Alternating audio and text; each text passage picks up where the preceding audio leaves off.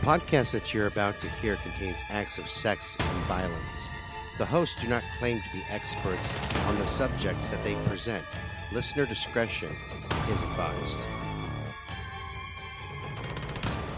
Welcome to Brutal Nation, a podcast series that's dedicated to lesser known serial killers, acts of true crime, and all kinds of other stuff. Yeah. I'm your host, Scott Alexander, and right across from me is Tammy Underwood. Say hi, Tam. Hi, everybody. All right, this is this one's all up to you, and you got a bizarre one for me. Dude, I have a weird one. And because you told me ahead of time, I want to warn warn everybody. This is a part one Yes, of this a will be a two-parter. two part series, so mm-hmm. you'll have to stay tuned for part two. Yes. Dun dun dun! It's to keep you coming back. It is. It, it's like you know when they have. Well, I hate to say it, like the season finales of shows, and then you have to wait till the following season. You don't have to wait that long for this one. Right, right. So I'll just, you know, you don't wait until season two. But um, yeah, this one is actually an unsolved one, oh, technically. cool, cool. Yeah, and um, it it's it gets even weirder. But it's called it's about the Honolulu Strangler, Okay. And I'm going to start with a quote, and then I'm going to have to uh, do a brief introduction before. Not a lot of serial killing going on in uh, in Hawaii. well, let me get into that. Why do you always jack my shit? Fine. I had to fix my hair. Sorry. Um, whenever you find the greatest good, no, wherever you find the greatest good, you'll find the greatest evil because evil loves paradise as much as good, and that's by Wallace Stegner. That's because evil also likes to surf. The evil does Yeah, the evil does. Evil surfers, man. evil surfers. Whatever, dude. Okay, so a brief introduction before I begin. Um, now, when most people think about the Hawaiian Islands, you know, you think of the quintessential paradise, right? The ideal tourist destination for fun in the sun. Yep.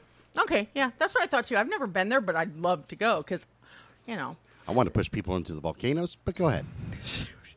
the island of Oahu and the capital Honolulu are perfect examples of a sunny utopia of sorts. Um, however, this wasn't the case in the mid 80s. From May 29th, 1985, maybe even as early as January 21st of 1982, we'll kind of get into that a little later, through April 29th of 1986, a serial killer terrorized the city of Honolulu and re- was responsible for the brutal, cold blooded murder of several women. All of these women strangely disappeared, only to be found one to ten days later in various, sometimes remote, remote-ish parts of the island. And evidence in each case, each of the cases show how the victims were discovered, what ante-mortem, which is prior to being killed, injuries were inflicted on them, and how each of one was murdered before they were just disposed of by the killer. Now, I'm anxious to present this case today, which happens to be, and you kind of hit it right on the head, the very first and only serial killing case documented on the Hawaiian Islands. I kind of figured because with all the research that we do, we bring up our researcher all the time. I've never seen anything on on Hawaii. Yeah. I've never had a researcher come to us and say, "Dude, guess what happened on on Honolulu?" Yeah, Or, exactly. know, Because nothing I like mean, that. I dug kind of deep, and you you see single murders out there, a lot of drug related. Well, yeah, that makes a sense. lot of like, um I'm not going to say gang related so much So as didn't like the luau. No, I'm because you have the Samoans and you have these other, you know, like the Polynesian. I guess Polynesian, Polynesian, yeah. Uh, you know. I don't know. So you kind of have like Whatever. the factions, but whatever. Yeah. So I'll describe in this thing. I'll describe the cir- the circumstances around each victim, um, and I'll even share like FBI profiles and stuff like that.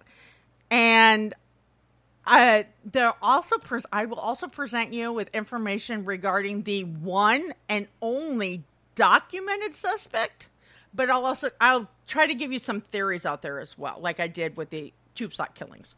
But with the tube sock killings, there was no suspect. So I still can't get over the tube sock killing and the name of it. So just we're gonna well, you can't get over it just because of the name, Scott. Tube sock killer. Okay. Jesus Christ. And Might as well call him Um, a Cheerio killer or something. Yeah. Anyways, that's not all I will give in part two. I was able to uncover some other surprising things to share with you that will either tie it all together or open the door for more questions. You know, I I'm kind of torn either way. Um let's see here. I was going to ask that people hold their, you know, you hold your questions until the end, but um uh I honestly Oh, no, when I first started, um, you know, because you know as well as I do that our researchers look for cases they feel will fit our fit our presentation criteria. Right. And then they just basically say, "Hey, this is the name. This is where they're from." And then they give it to us and we dig deep.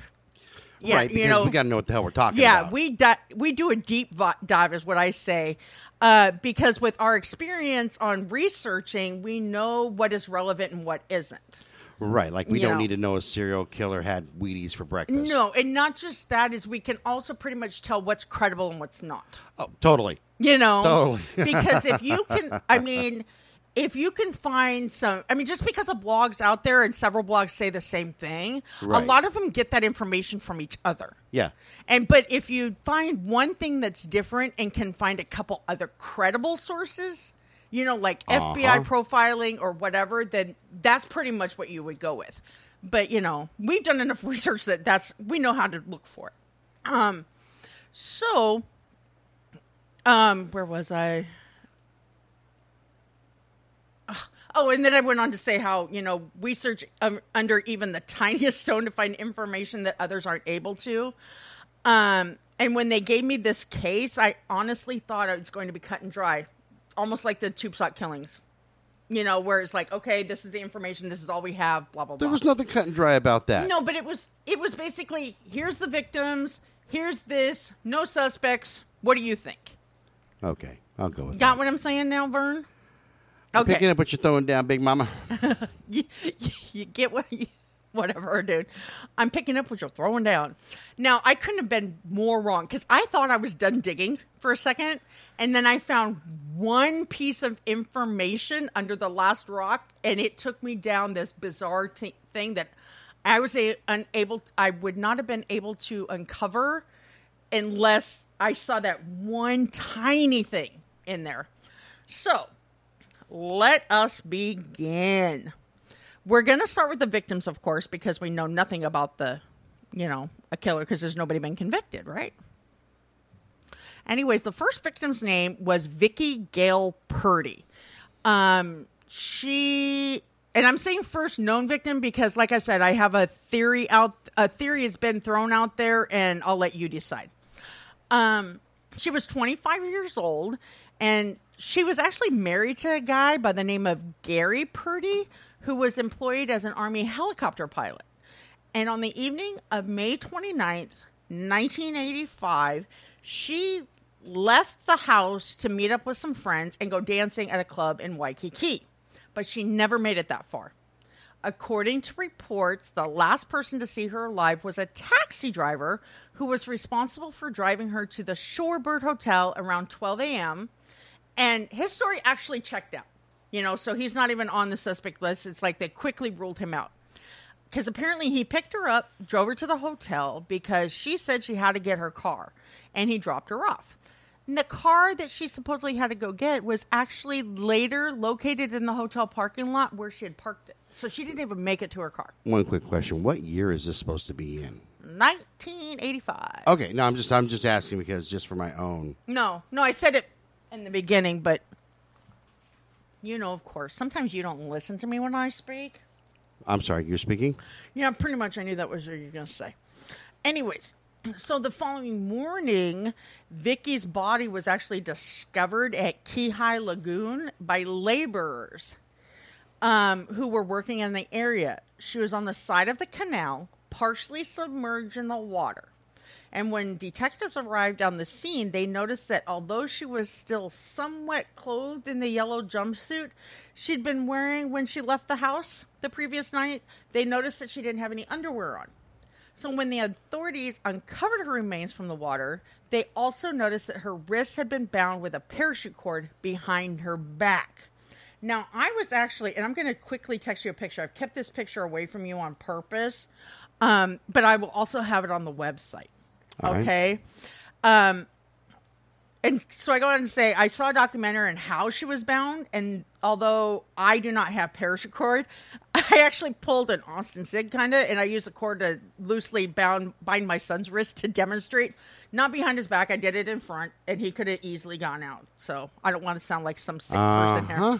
I Um, think these uh, serial killers are getting to you. No, but you will actually see what I'm talking. Did you already about. send it to me? No, I'm sending it to you now. I had to pull up my phone and I couldn't really get to it. Okay. But I'm also going to put this picture on the website because I think it's important that you see how it was bound. Okay, I'm sen- Okay. I just sent it to you. Um so um there is some information as to the trauma and injuries to the body as well as cause of death. However, I'm going to address that a little bit later. Probably it's probably going to be in part 2 Um, because I want to compare all of the victims at the same time.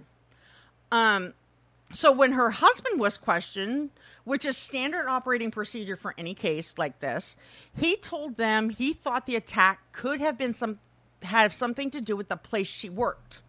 Now apparently she worked for local video store. Isn't that fucked up? A local video rental store that was known in the area for their vast selection of pornographic snuff films. Oh, you said porn. I was excited. What's the address? But the snuff film, that's Okay, it was a video store. You know it's not open anymore. fine. Okay. Miss the video stores. Because two other employees were actually stabbed to death there just the year before. Holy shit. Yeah.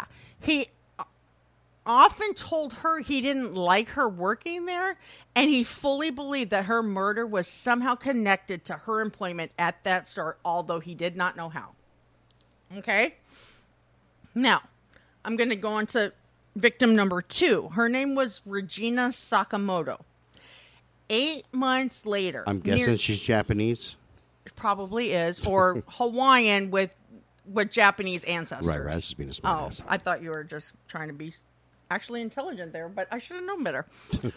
so, nearly eight months later, on January 14th of 1986, okay, 17 year old Regina Sakamoto was halfway through her senior year and preparing to attend Hawaii Pacific University, which is a sister university to the university that's in my town that I live in. Oh, okay. Cool. Yeah. In the fall, when she realized she had missed the bus for school that would take her to Leili, Leili Hua, I had to pronounce it right, high school. She called her boyfriend at around 7.15 that morning um, to tell him she'd be late since she had to catch the city bus. That was the last time she would be heard from. Her body was discovered the next morning, and when investigators arrived at the scene, so many things looked frighteningly familiar. Okay. Maybe how she was tied up.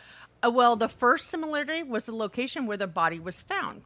It was also discovered in Keehi Lagoon, but it was approximately one mile from where Vicky was found, where the mouth of lag- the lagoon met Mamala Bay.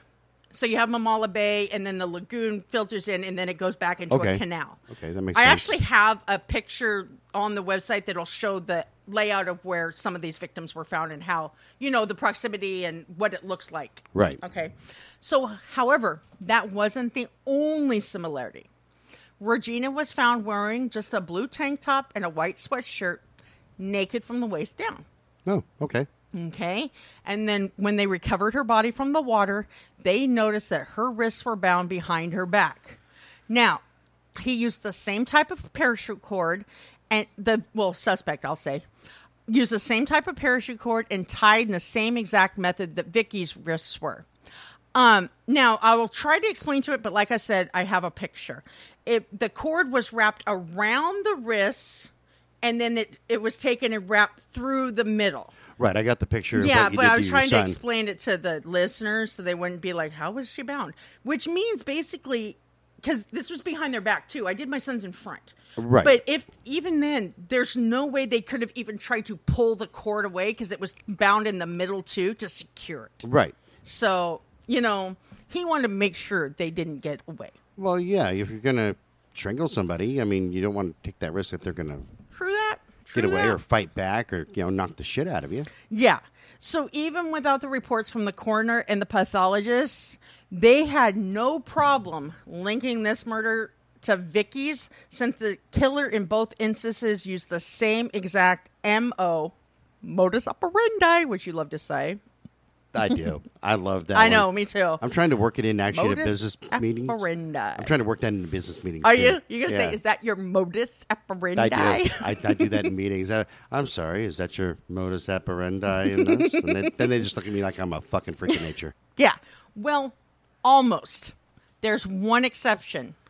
They also found that Regina had one end of an electrical extension cord tied to her foot and the other end secured to the rocks by the concrete barrier next to the edge of the water. This unsub wanted to make sure her body was found. Well, that's obvious. Yeah. Yeah. And I'll get into a little bit more later, but yeah, hang on. so, victim three is Denise Hughes. It would be only 16 days later, on January 30th of 1986. 21 year old Denise Hughes did not show up for work. Okay. Well, it's hard to show up for work when you're being murdered. Well, they didn't know that at the time. I wonder if she got written up for that. I hate you. You're welcome. Okay. She worked at a telephone company as a secretary and she took the bus to work every day. Oh, cool. Yeah, her body was discovered by three young fishermen in Moanalua Stream, just a little further northeast of where Vicky's body was found. And when the detectives arrived on the scene, they got a sinking feeling in the pit of their stomach. The scene before them was again hauntingly familiar. However, there were a couple of differences as well, which I'm going to address. Oh, which I'm going to address first, okay? Instead of talking about everything else. Unlike Vicky and Regina, the unsub took the time to wrap Denise up in a blue tarp. Oh, okay. So that's actually a little bit of an escalation, but and more methodical. Well, and kind of like he was hiding her, as opposed to leaving her in the open. Still, that's a little bit of an escalation. An escalation doesn't always mean that they're getting more brutal. This is true. Just that they're adding more to the process. Okay. You know what I mean? Okay. And also, the other difference in this crime scene is that this area of the canal was wide open. There was no tall grass, there was no like rocky area. It was just wide open, like an open field type This guy's thing. taking chances. Yeah, but then he's wrapping her up, which makes me wonder if he knew he wanted her body to be found, but not too soon because he might still be in the area. Yeah, he doesn't want to be discovered. Yeah, exactly. That's what I was thinking with this whole thing. Okay, um although the other crime scenes were tucked deep into the woods, they were still somewhat secluded in comparison to this one. And like I said, I'll have a map a little later, well, in the blog post that will show the locations where the bodies were found. Now, let's talk about the similarities. When her body was retrieved from the water, she was wearing only a blue dress and did not have underwear on. Her wrists were bound behind her back with the parachute cord, and the method the cord was tied was exactly the same. Um, maybe it's important to note here, though, that the type of binding and the method used to tie the binds had never been released to the public until 2018. Wow. Yeah, Okay. Yeah, exactly, exactly. So that is important to note here. Well, it actually makes sense because if you're if you if you're looking for the killer, yeah, you get- always hold information back. and if you have a bunch of people calling in and say, "I did it, I killed him," okay, tell me some basic information. How'd you bind her hands? I use zip ties. Yeah. you're not Ed. Um, Right. you Well, know- and that's how they caught Price, remember? Because he explained exactly that he saw boxes and shit in the first victim's house. right. Yeah, that wasn't released to the public. And Mary Bell, when she told about the scissors. Yeah, but Mary Bell. Mm-hmm. Can't forget my little sweetheart there. Long lost love there, Scott. A little bit. I had to get, I'm sorry, I had to giggle for a second. Um, but anyways, um, this, yeah. So the only person that could get that exact detail perfect each and every time was the killer. They couldn't have been a copycat. right. No. Oh, Yeah. Sorry, but yeah, no copycat Yeah. going on there. Okay. Other than knowing without a doubt they were dealing with this with a serial killer, the authorities on the scene noticed two other things that could link all three of them, together. All three of them, all three of the crime scenes were within a six to ten minute drive from each other, and they were all in very close proximity to the nearby airport. Hold on right there. I want to interject something because you and I were arguing about this. Goddamn tube sock killer. When I said it's a dumping site where people hunt is going to be kind of close in. And for that first one to drive 10 motherfucking miles away is ludicrous. That first murder had nothing to do with it. Okay, that's all I had to say. Oh, I thought you were gonna No. still berate me for a second there, so I'm hiding. No, no, no. Because this dude here, he's dumping in, Okay. in in the same general area. Right. Well, like I said, I didn't necessarily agree with them that the first one was related to the tube sock. But I am throwing in possibilities here just to see if you think, you know, because it's It given a- to me as a possibility. It was definitely a two killer thing, no matter what. But anyway, go ahead. I'm sorry. It was definitely a tube killer thing. Anyways, so for this reason, they chose to zero in on that area and started looking at the nearby industrial track, paying special attention to the airport itself due to the aviation tie the parachute cord gave them. Makes sense. Okay? Now, I'm going to talk about victim number four. Her name was Louise Medeiros. Well, uh, is is there? Did they say the time span in between these? Yeah, okay, yeah. The first one was murdered, and then eight months later, on January 14th, the second one. Okay. Then 16 days later, after the second one, was the third one. So that's our okay. So that that's part of our escalation right there. Yeah. 'cause There's a less of a cooling down period. Right. Yes. Unless exactly. it goes dormant, it's going to well, stay. yeah, because it was like you went from eight months to 16 days. Right. Okay. Well, eight, no, it was eight months to what? How many months? It was the first one, and then eight months to the next one, and only 16 That's right, days okay, to yeah. the third one. Yeah. And now number four was a little less than two months late after the third one. Okay, he stretched that out a little bit, a little longer Yeah. cooling off Yeah. period. So on March 26th of 1986, 25-year-old Louise Medeiros was returning home to Waipahu from her mother's funeral in Kauai. Okay, Waipahu is this general area where all this is happening. She had taken the red eye back to Oahu and planned on just taking a bus home from the airport. After she got off the airplane and started walking towards Nimitz, Nimitz H1, which is the main highway there, to catch the bus, she was never seen alive again. Okay?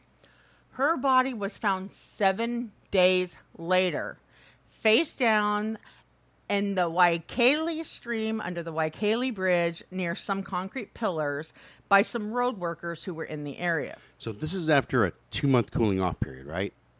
Less, a little less than Little two less months. two months. Okay, I'm just want to make sure that I'm keeping Okay. up with it. Yeah, even though Louisa's body was found 12 miles from the location of the other three victims, it didn't take long after the authorities arrived on the scene to realize she was another victim of the unsub. Well, I would think because the probably the rope and the bar, the parachute cord. Yeah, when she, her body was removed from the water, she was wearing only her blouse, naked from the waist down, and the calling card with the material and method used to bind her. The significance of this location, the location of this crime scene, will come into play a little bit later because it was so far from the others. I promise I won't leave you wondering why she was so far away. I promise. Okay. Now, victim five just over a month later. So we went from eight months to 16 days to almost two months to one month, Jesus, this guy's all over the fucking map, man. All over the map. God, pick On- pick a schedule, homie. Like Yeah, for dude. real, man. You are driving us crazy. Yeah, pick a damn schedule we can work with. So on April 29th of 1986, 36-year-old Linda Pesce was found le- left home for work and since she had a meeting scheduled for after work, she actually wasn't expected home until late that evening. The next morning, her roommate was told she never made it to work and that her car was actually seen parked along the side of Nimitz H1 viaduct. Pretty consistent though. People are going to work. Yeah, going to work or something. Right. Right, in that area. Why did I how did I Oh, anyways. Knowing something was wrong, her roommate filed a missing person report with the police. Okay? On May 3rd, just 4 days after she was last seen alive, a man came forward and called poli- called the police station and told them that a psychic told him the remains of the body would be found on Sand Island, which was located in the mouth of the Honolulu harbor and just happened to be across the canal from where Denise's body was found. Okay? So, some officers were sent out to escort him down there, and he pointed out some bones in the middle of the clearing.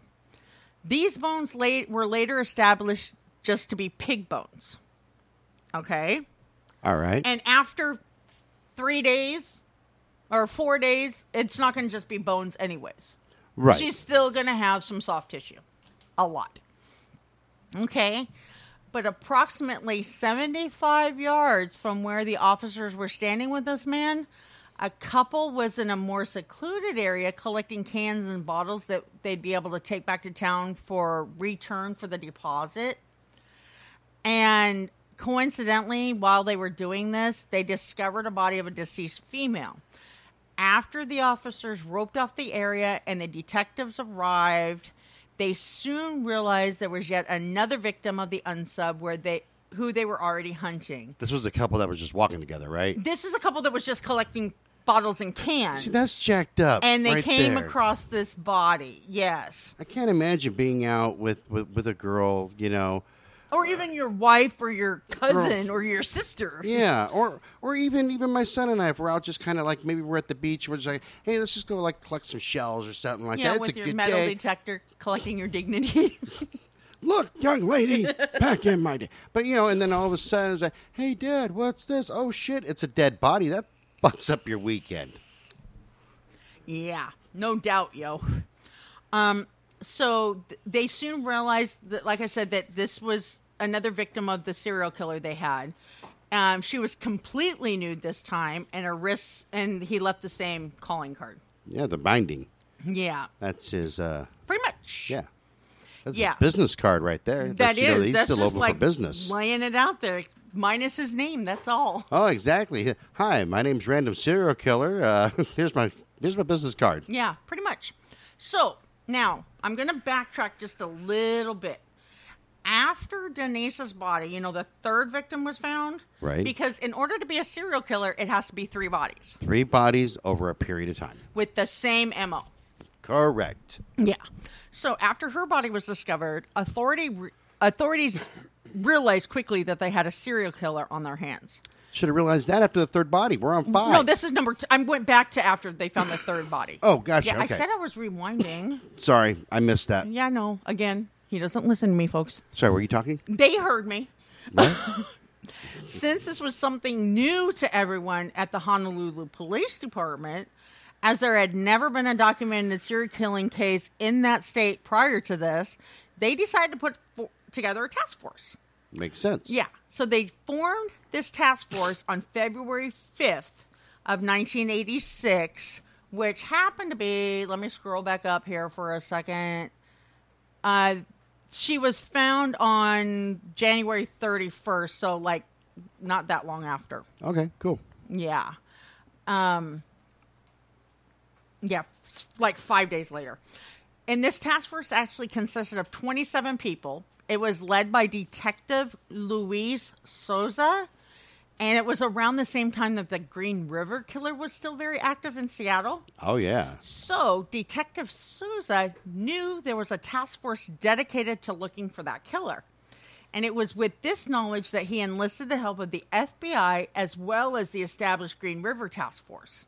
Okay, so he was bringing in the big dogs. Well, it makes sense. I mean, if you don't know about something, you bring in people who know about that shit. Right. Especially if it's a killer, you know. Yeah. Now, I want to give you some brief history on the FBI's like BAU, the ones that deliver the um, profiling. Okay. Now, brief history here. Let me find. Okay, here it is. Um, by 1986, okay, in 1976, two FBI agents set about to establish a database for serial offenders. Okay, 1976. They only they did this by interviewing only 36 serial predators who were already incarcerated, and after only three years, they assumed that database was complete. They actually did a TV show about that, Yes. um, and it was a really good show too. Which one? I'm trying to remember what the hell. You're not talking about. Criminal Minds, are you? No, you? it's not Criminal Oh. Minds. They actually said it in the uh, in the 70s, and uh, surprisingly, the the ones that the people they had playing the, the serial killers looked surprisingly like the real killers. Like uh, they had Charles Manson on there and uh, a couple of other ones that were. It was really Wow, I- that's I- cool. I should we should look that up to find out what it is. Uh, I will. But so in 1979, after this list was quote unquote complete, um, the agents began working in the field to consult on cases and provide local law enforcement agencies with profiles that were based on the evidence that had been collected at the crime scene and comparing it with information they had gleaned from their interviews and compiled into the database to basically tell them what type of killer they were looking for. Okay. Okay. So, one agent actually more recently stated that early profiling was just a bunch of agents basing everything on rough research because it was only three years, 36 offenders. Okay. Hoping they happened to be right more often than they were wrong. Right. And by the way, the name of that show is called Mind Hunt, Mind Hunters. You know what? I was going to ask you that, but then I was like, no, we couldn't have been talking about that one. It was fantastic. Yeah, I've heard that. They left me on a cliffhanger with that one. Actually, too. I was going to say my therapist actually told me to watch that one when I told her we were doing this. It, it, it's actually really good, and it's really, really, really accurate. oh, well, that's good. And it adds a little bit of drama in there too. Yeah, But um, it, I, I don't watch very much TV. you don't. Um, I listen to music and read a lot. Um, and this was a series I followed super close. I was like, wow, that's amazing. So Yeah. anyway, check that series Okay, out. well, we, it also needs to be noted here, though, that the agents involved in compiling the original database had no experience in psychology, and neither did the agents who delivered the profile to local law enforcement. Okay? Prior to the 90s, offender profiling wasn't even a part of investigative psychology. Oh wow, So they didn't start employing psychologists, forensic psychologists, or anything like that until the 90s. And this crime happened in 1986. Okay? Now, let me go back up here. I got to scroll all the way to the top of my page and back down a little bit.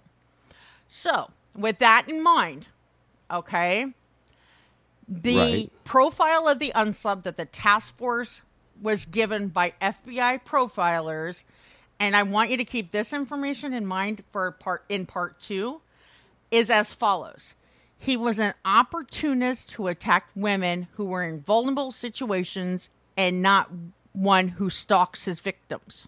Okay. It's likely he lives or works in the Waipahu or Sand Island area. Okay? okay, Okay. Now, the first thing this task force did was focused on suspicious activity along the industrial track with an influx of officers patrolling around the airport because they felt that was a significant area. All right.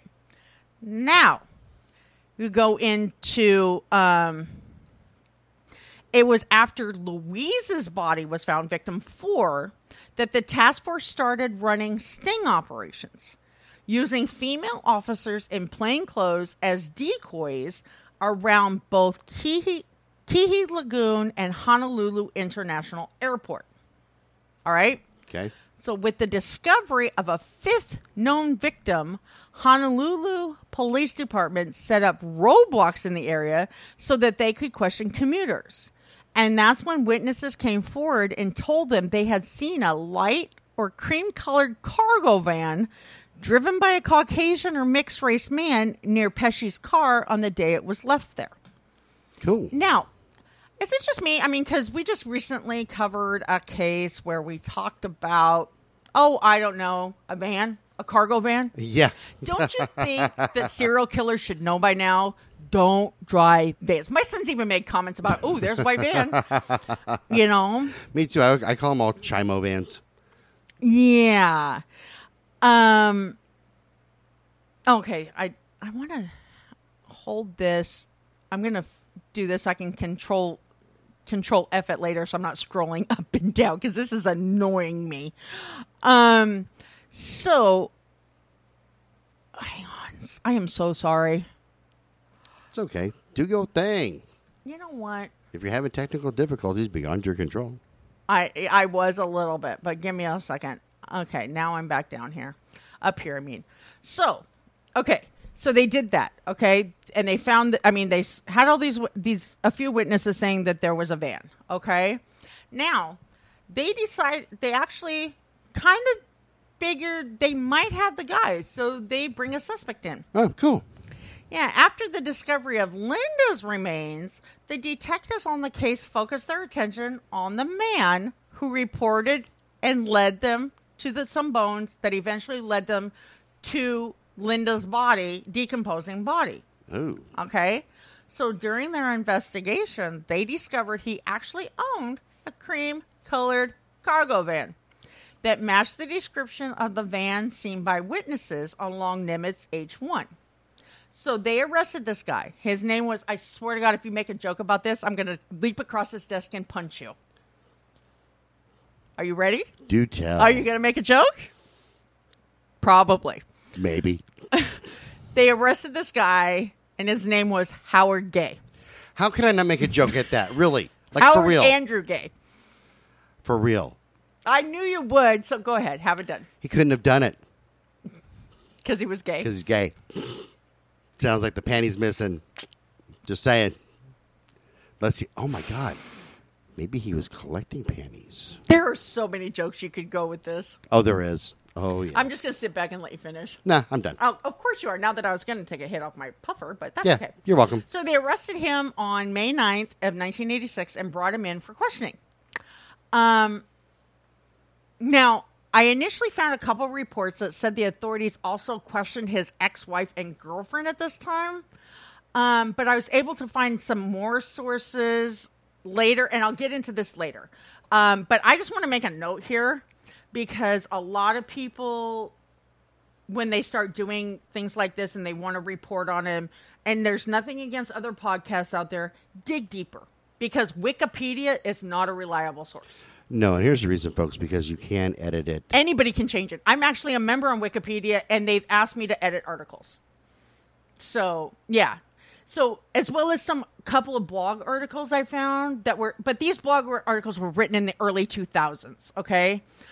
So that's all i'm going to say but i were able i was able to find some other sources um, about who was questioned and when okay? But i'll get into it in a little bit.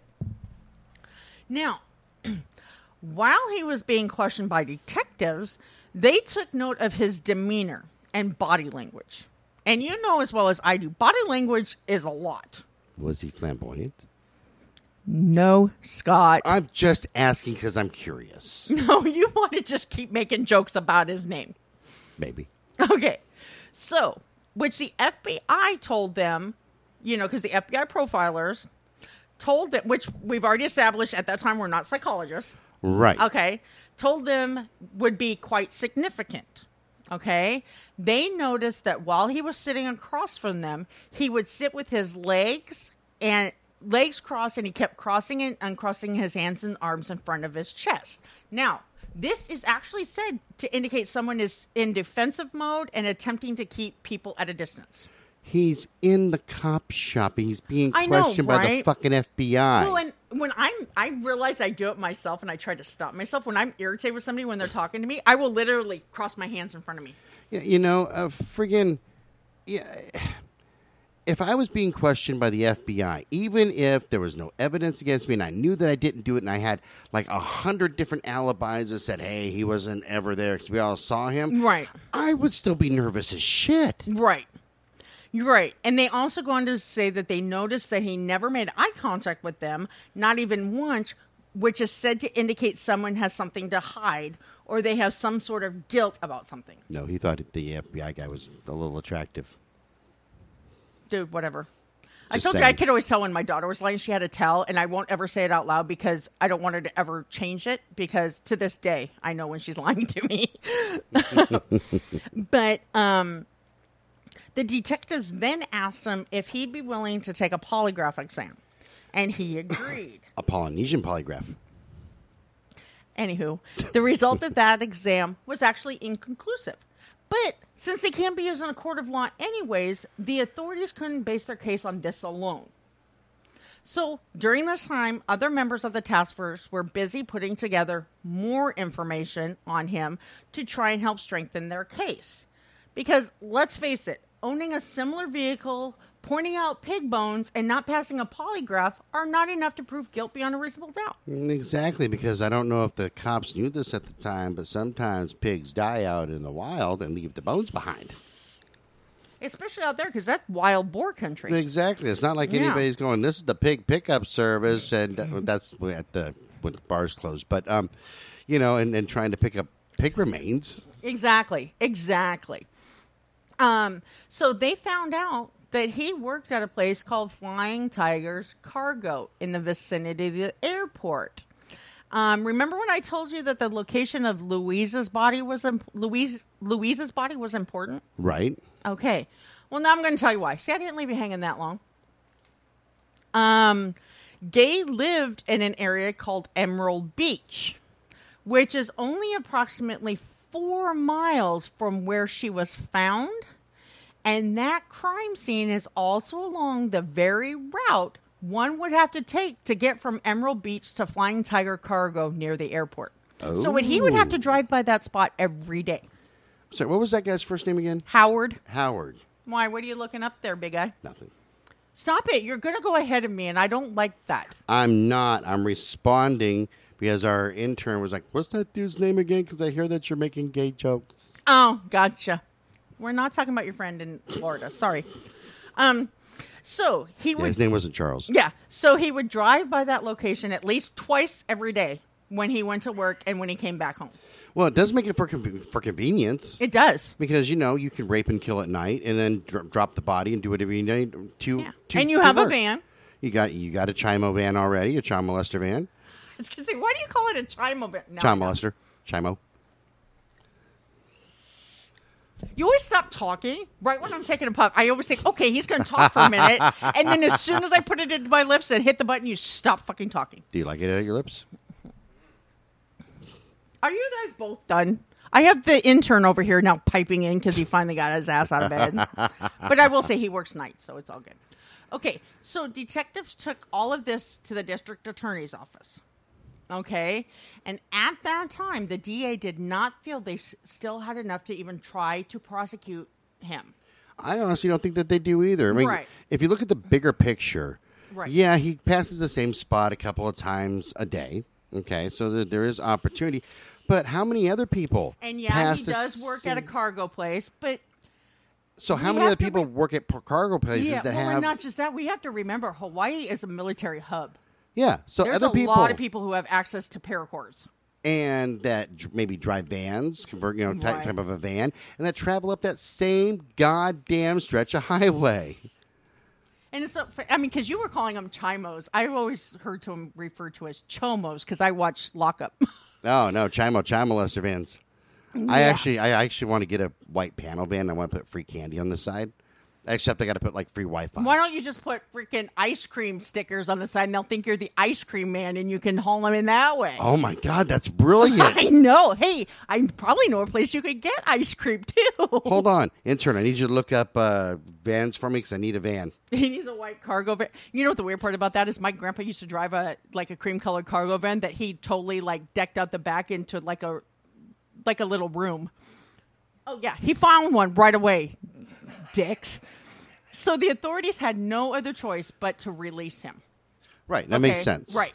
Keep in mind also that forensic science technology was still in its infancy, if not its embryonic stages at this time. So they didn't have very much evidence in that area to help prove their case. Right. Right. Right. Okay? I want to keep let people know because some people would say, "Why didn't they just get his DNA?" It wouldn't have mattered. Back then, the only thing they could detect was uh, blood type. Right. This was during the 80s, right? Correct. And I also have some information on that. Um Ah crap. Anyways, so, so if we have information on that one there that um Ah, I can't find it right now. I'll find it later. On you know when they could start using DNA evidence and everything. But so let's go back down to the task force and the suspect. Okay. I can't. I hate scrolling because I lose everything. Okay, so there's that. Um, they still felt he was the unsub though. So they submitted all of his information into a state database as well as the FBI database, the VICAP, and you know Right. all that. Right. Right. Um, in case there were similar cases in any other area. Makes sense. Okay. Yeah. Now, this was right around the time law enforcement was progressing into the digital world, and not all cases from the past had been entered yet. And so, with this infor- with his information there, if a past case got entered that matched these, his life, his file would get flagged as a person of interest.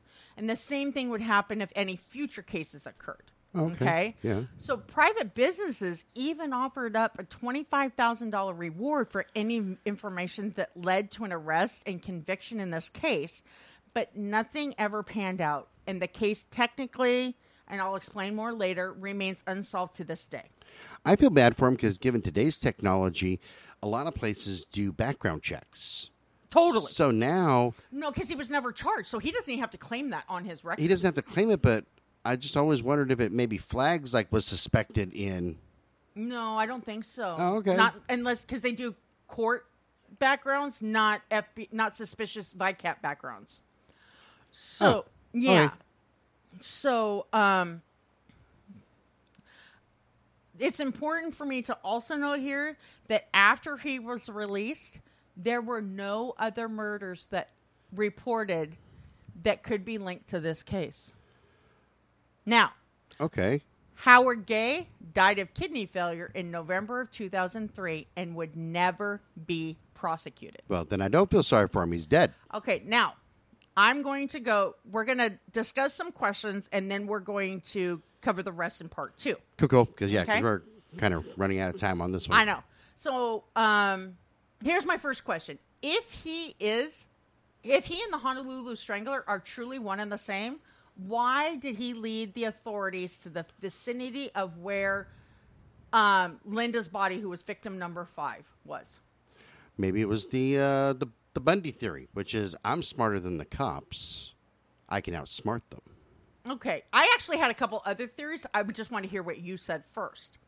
Okay, my theory was that since Vicky, Regina, and Denise, the first three victims, were found so quickly the following day, was he was disappointed it took the people so long to find Louise's body, Oh, that could have been it too. and I think that he was getting upset that it was taking them so long to find Linda. So he just, you know, because I believe he might have taken some extra pleasure in knowing that his victims were discovered while they were still, for lack of a better phrase, fresh. I say fresh. You always, it's sad that we're starting to think alike.